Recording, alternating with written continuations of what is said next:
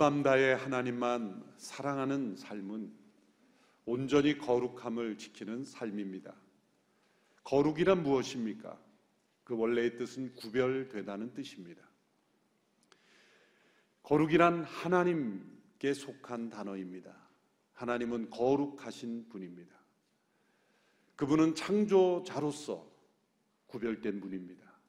모든 것을 창조하시는 분, 그분만이 홀로 존재하시는 분이고, 그분만이 스스로 존재하시는 분, 그분만이 만물을 창조하시는 분입니다. 그분만이 없는 것에서 있는 것을 만들어내시는 분입니다. 그분만이 생명을 주실 수 있는 분입니다. 그분만이 역사를 주관하시고 그분만이 역사를 심판하시는 분이에요. 그분만이 역사를 새롭게 하실 수 있는 분입니다. 그래서 하나님은 거룩하신 분입니다. 하나님께서 인간을 창조하실 때 구별된 존재로 창조하셨습니다. 하나님의 형상으로 창조하신 인간은 구별된 존재였습니다. 다른 모든 피조물은 하나님께서 창조하신 그대로 소위 우리가 말하는 자연의 상태로 존재하는 것이지만 인간만은 하나님과 연결된 존재로 창조된 것입니다. 인간은 자연 속에 살지만 초자연에 계신 하나님과 연결된 존재로 지음받음으로 구별된 존재였습니다. 하나님께서 가지신 성품, 다른 피조물에겐 없는 그 성품을 부여받은 존재로 인간은 구별된 존재입니다. 그래서 사실 거룩하라라는 명령이 필요 없는 상태였습니다. 하나님께서 금하신 한 가지 금지 명령만 지켰다면 인간은 구별된 존재로 하나님의 형상으로 하나님의 대리자로 하나님께서 맡기신 만물의 통치자로 이 땅에 구별된 존재로 살 수 있었습니다. 타락한 이후에 인간에게는 거룩이 요구되었습니다. 하나님과 연결된 존재가 하나님과의 관계가 끊어짐으로 자연의 일부처럼 그렇게 흘러가고 있었기 때문입니다. 하나님과 다시 연결되어야만 인간은 그 거룩을 회복할 수가 있는 것입니다. 우리에게 그 거룩을 회복시켜 주시는 분이 바로 예수 그리스도이십니다.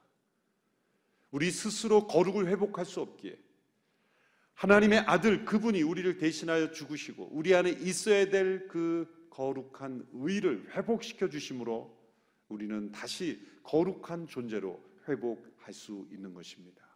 그리스도 안에서 우리는 하나님께서 요구하시는 그 거룩한 백성이 되는 것이죠.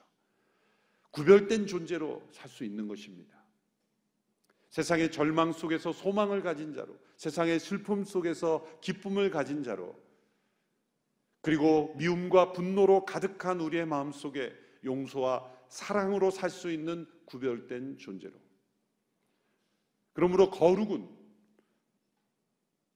미워해야 당연한 상태에서 그 미움을 이기는 사랑, 분노해야 당연한 상황에서도 그 분노를 뛰어넘는 용서, 슬퍼해야 마땅한데 그 슬픔을 뛰어넘는 기쁨, 절망해야 마땅하지만 그 절망을 뛰어넘는 소망, 그 모든 것이 구별된 것입니다. 우리가 거룩한 예배라고 할 때 인간이 만든 어떤 규정, 규례, 제도의 가치는 경직됨이 거룩이 아닙니다.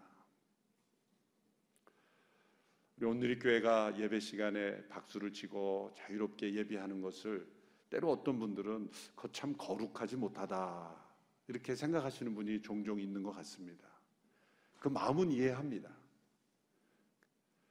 그런데 우리가 예배 자리로 나오기 전에 우리의 마음이 무겁고 힘들고 이 세상 속에서 소망이 보이지 않을 때 우리가 하나님 우리의 희망 소망의 근원이 되시는 그 하나님 앞에 나올 때 우리의 마음이 다시 기쁨을 회복하고 소망을 회복하고 능력을 회복함으로 우리 하나님 앞에 기뻐하고 감사하고 기도할 수 있는 그것이 구별되다는 것이죠. 그런 차원에서 거룩입니다. 인간이 만든 규례와 제도 속에 갇히는 경직됨이 거룩이 아니죠. 그것은 거룩이 아니라 거북함입니다. 거북한 삶과 거룩한 삶을 잘 구별할 수 있어야 하는 것이죠. 온맘 다해 하나님만 사랑하는 삶. 레위기 19장 2절에 보면 내가 거룩하니 너희도 거룩하라 라고 하셨을 때 그 레위기 19장에 거룩을 요구하시는 삶을 보면은 사랑입니다. 이웃을 사랑하는 것. 온맘 다해 하나님만 사랑하는 삶의 그 모습은 바로 거룩한 삶과 일치하는 것이죠. 그래서 세상의 모진 풍파 속에서도 흔들림이 없는 사람은 거룩한 삶을 선택하는 삶입니다. 자신이 흔들리지 않을 뿐만 아니라 다른 사람이 붙잡을 수 있는 기둥과 같은 삶을 사는 사람도 역시 거룩을 선택하는 삶입니다. 세상의 악과 싸우다 보면 자신이 어떤 사람이 되어가는지도 알지 못하고 거룩을 포기하고 악으로 이기고 싶을 때가 있습니다. 그러나 거룩함을 포기하면 이기는 것 같지만 지는 것입니다. 때로 거룩을 선택하는 것은 매우 위험해 보입니다. 그러나 하나님께서 주시는 승리는 거룩을 통해서 주어집니다. 거룩이 승리의 길입니다. 다니엘이 처한 시대는 이스라엘 민족이 바벨론에서 포로 되었을 때입니다. 나라의 주권을 빼앗기고 포로로 잡혀 있는 상황은 얼마나 절망적입니까? 정, 절망 그 자체입니다. 다니엘의 가족들은 아마 실종되거나 죽임 당했을 것이고 나라의 주권과 문화는 완전히 짓밟힌 상황이었습니다.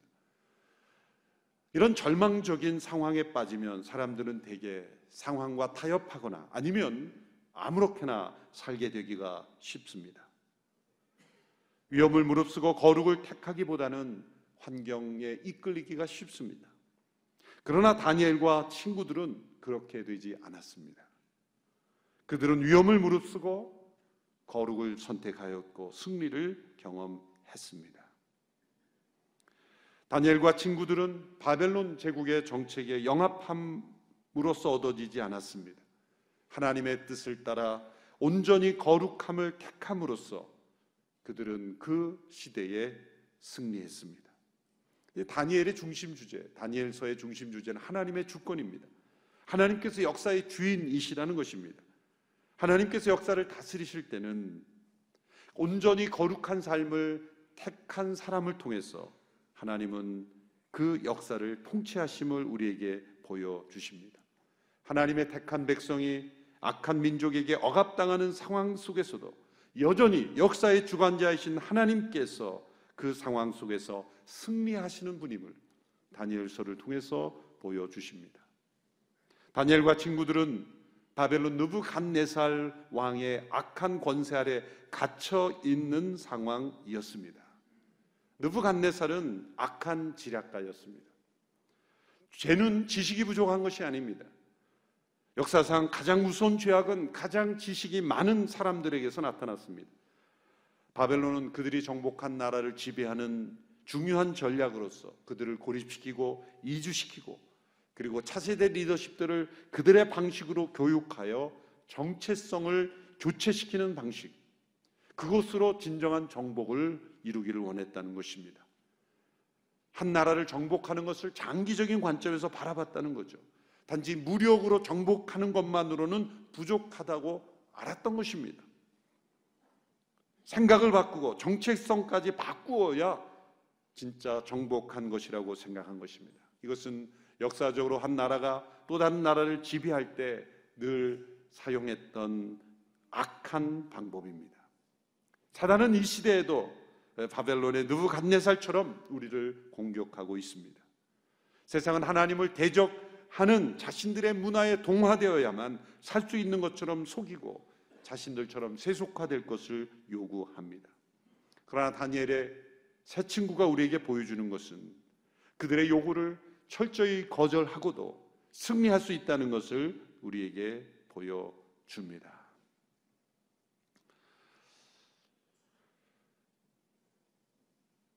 다니엘과 세 친구는 바벨론 왕궁에서 특별히 기획된 과정으로 3년 동안 학교에 입학되게 되었습니다. 그것은 특별히 바벨론의 교육 철학에 기초한 우상을 숭배하는 문화 속에 만들어진 과정이었습니다. 그들은 강제로 바벨론의 언어와 문화를 배워야 했고 또 그들의 이름도 바벨론식으로 바뀌어야 했습니다. 히브리인들에게는 이 이름이 아주 소중한 정체성을 설명하는 그러한 상징이었습니다. 이름 속에 영혼이 포함되어 있다라고 생각할 만큼 중요한 가치였습니다. 그래서 히브리인들의 대부분의 이름은 야나 엘로 끝나죠. 야는 여호와라는 의미가 들어있는 것이고 엘은 엘로힘 하나님으로부터 나온 것입니다. 그래서 히스기야, 예레미야, 요시야 다 야 아니면 엘, 다니엘 다 하나님과 관련된 이름들이죠. 그 이름들을 다 바벨론식의 이름으로 바꿨습니다. 바벨론 학문을 배우고 그리고 이름이 바뀌는 것은 그들이 직면한 도전의 시작이었을 뿐입니다. 그들에게는 감당하기 불가능할 정도로 엄청난 도전이 밀려왔습니다. 먹고 마시는 것조차 그들의 선택권이 없었습니다.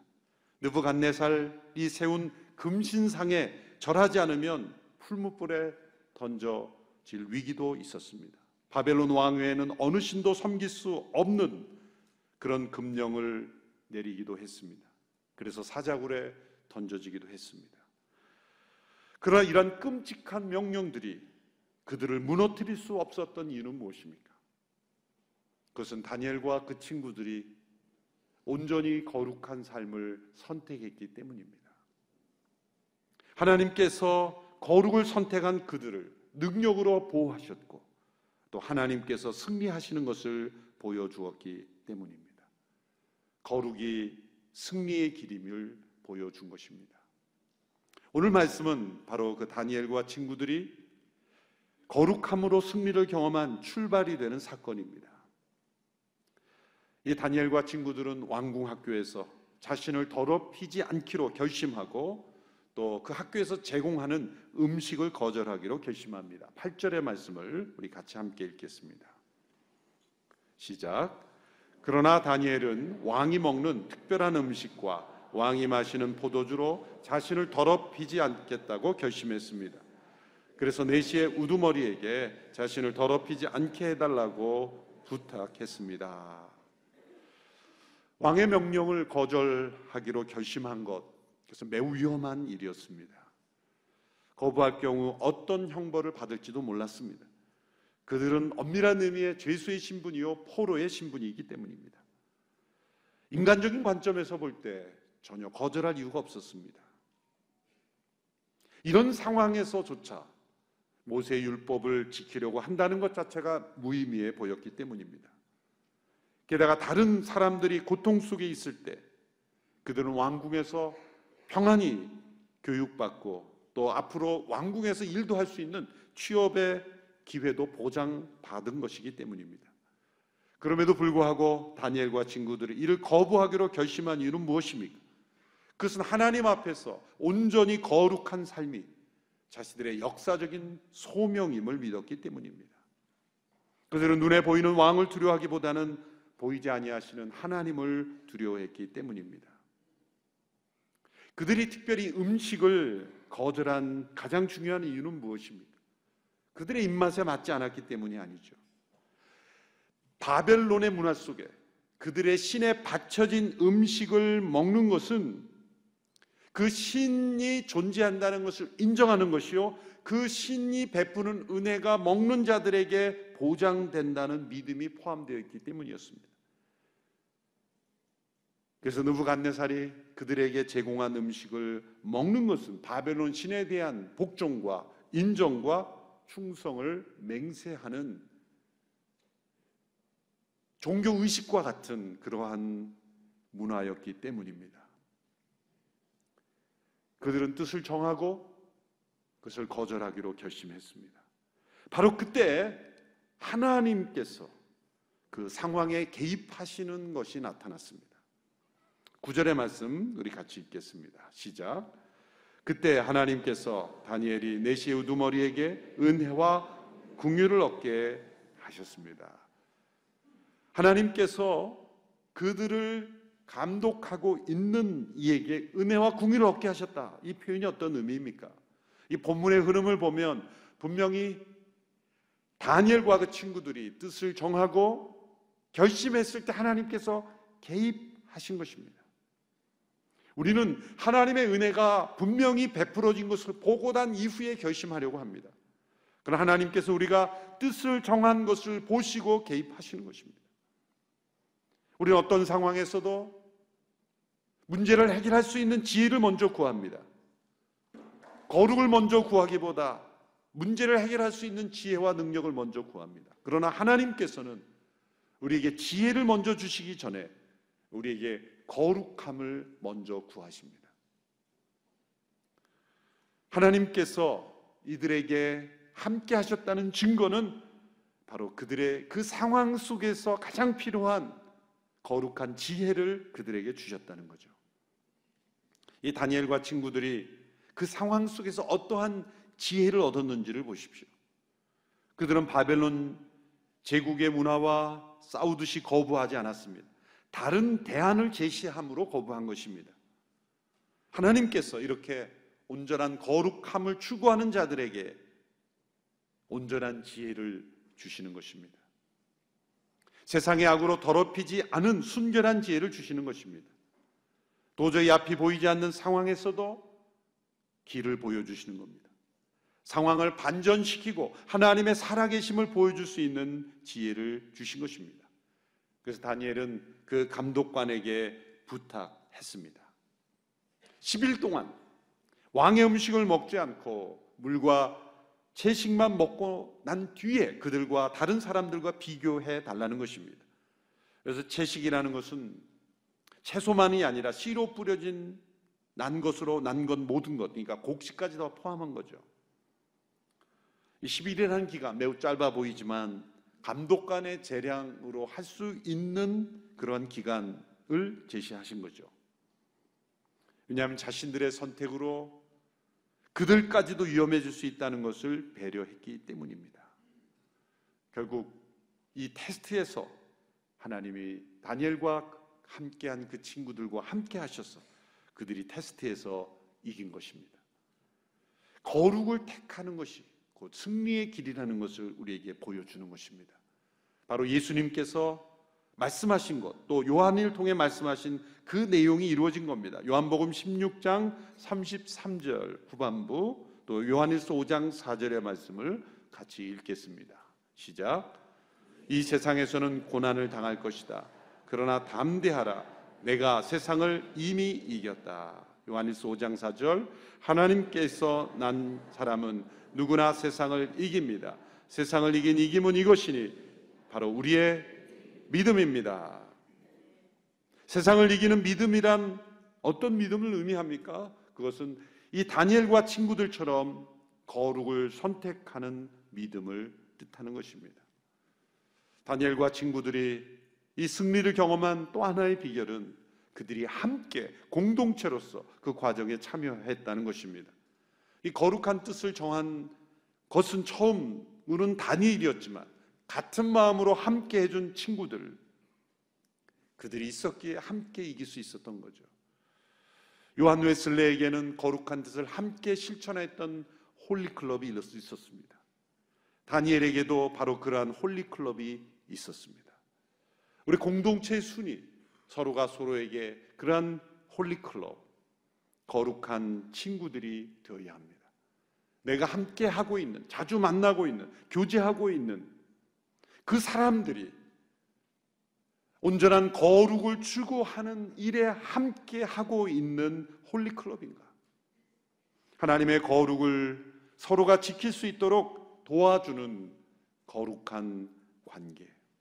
바로 그 속에서 하나님의 역사가 나타난다고 믿습니다. 나라가 멸망한 절망적인 이 상황 속에서도 그 하나님께서 그 나라 민족을 다시 일으키시는 그 출발은 바로 이 다니엘과 같이 온전한 거룩함을 추구하는 영혼들을 통해서였습니다.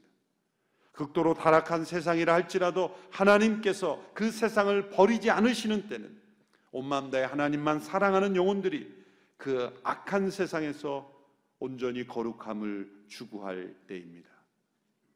하나님께서는 이 다니엘의 그리고 그 친구들을 통해서 거룩함이 승리의 길임을 보여 주셨습니다. 오늘 이 시대는 다니엘이 살았던 시대보다도 훨씬 더 세속화된 시대입니다. 오늘 이 시대의 세속화의 중심에는 인본주의가 있죠. 하나님을 대적하는 수많은 사상과 이념들. 겉으로는 멋있어 보이지만 온갖 타락한 문화, 음란한 문화, 사람들의 욕심을 자극하는 그런 문화들. 이 시대 속에 우리가 온전한 거룩함을 추구하지 않으면 우리는 육신으로는 이 다니엘처럼 바벨론의 포로로 붙잡, 붙잡아 있는 것이 아닐지라도 우리의 영혼은 바벨론의 포로처럼 붙잡혀 있을지도 모릅니다. 그리고 끊임없이 우리는 이 느부갓네살 왕이 부여하고 또 요구하는 명령에 이끌려 그 음식을 먹으며 그 문화 속에 그 학문 속에 우리는 휩쓸려 하나님을 잃어버리고 살아가고 있을지도 모릅니다. 우리가 살아가는 이 시대 속에 이 바벨론의 포로로 살아가고 있는가? 아니면 거룩을 선택함으로 하나님이 주신 지혜로 대안을 제시하면서 승리를 경험하고 있는가? 우리는 날마다 질문하며 거룩을 선택하며 살아가야 하는 줄로 믿습니다. 이 세상의 문화가 아무리 강해 보여도 저는 예전에 이 구약을 읽으면서 느부갓네살 왕의 이름을 생각하면서 좀 유치해 보이지만 이렇게 예, 읽어갔습니다. 느부갓네살, 간네살이다. 네. 성경에서 가장 어린 왕이죠. 간네살. 우리는 믿음으로 이길 수 있다. 어느 교회 지도자가 이런 말을 했습니다. 어떤 특별한 상황이 닥치면 그리스도를 위하여 죽어야 할 준비를 해야 할 것이다. 그런데 그리스도를 위해 죽는 것보다 사실 더 어려운 것은 그리스도를 위해 사는 것입니다. 순교는 너무나 어려운 것이죠. 과연 우리가 순교할 수 있을까? 그러나 믿음으로 살아가는 사람은 순교가 필요하다면 때로 그리스도를 위해 순교했을 겁니다. 그러나 사실은 더 어려운 것은 바벨론의 한복판에서 믿음으로 사는 것입니다. 다니엘에게는 그 소명이 주어졌습니다. 그리스도를 위해 죽기로 각오한 결심으로 그리스도를 위해 살아야 하는 것입니다. 만일 우리가 죽을 각오로 거룩을 추구하면 하나님의 능력이 나타날 것이고 하나님의 보호가 나타날 것이고 역사의 주관자가 하나님이심이 그 거룩한 백성들을 통해 나타나게 될 줄로 믿습니다. 우리가 처한 모든 상황 속에 거룩을 택함으로 승리를 경험하는 다니엘과 같은 믿음의 사람들이 되기를 주님의 이름으로 축원합니다. 기도하겠습니다. 살아계신 하나님 아버지 바벨론 포로의 시대에 그 절망 속에서 거룩한 백성으로 하나님께서 주시는 승리를 경험하였던 다니엘과 친구들처럼 오늘 이 시대에도 우리가 거룩한 백성들로, 거룩한 친구들로, 거룩한 공동체로 하나님의 승리를 경험하는 우리 모두가 되게 하여 주시옵소서. 예수님의 이름으로 기도하옵나이다. 아멘.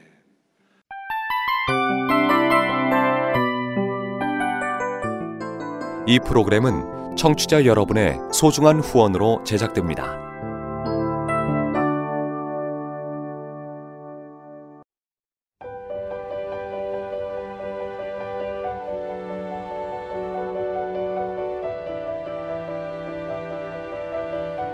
세상에는 수많은 교회들이 있지만 더 깊이 있는 말씀 강해를 찾기 위해 크기로만 교회를 선정하지 않습니다. 보다 좋은 영적 콘텐츠를 더 많이 나누기 위해 방송비를 받지 않습니다. 1년 365일 복음만 전하고 싶어서 우리는 광고를 하지 않습니다. 온누리의 복음을 땅끝까지 CGN TV와 함께 땅끝 선교사가 되주세요.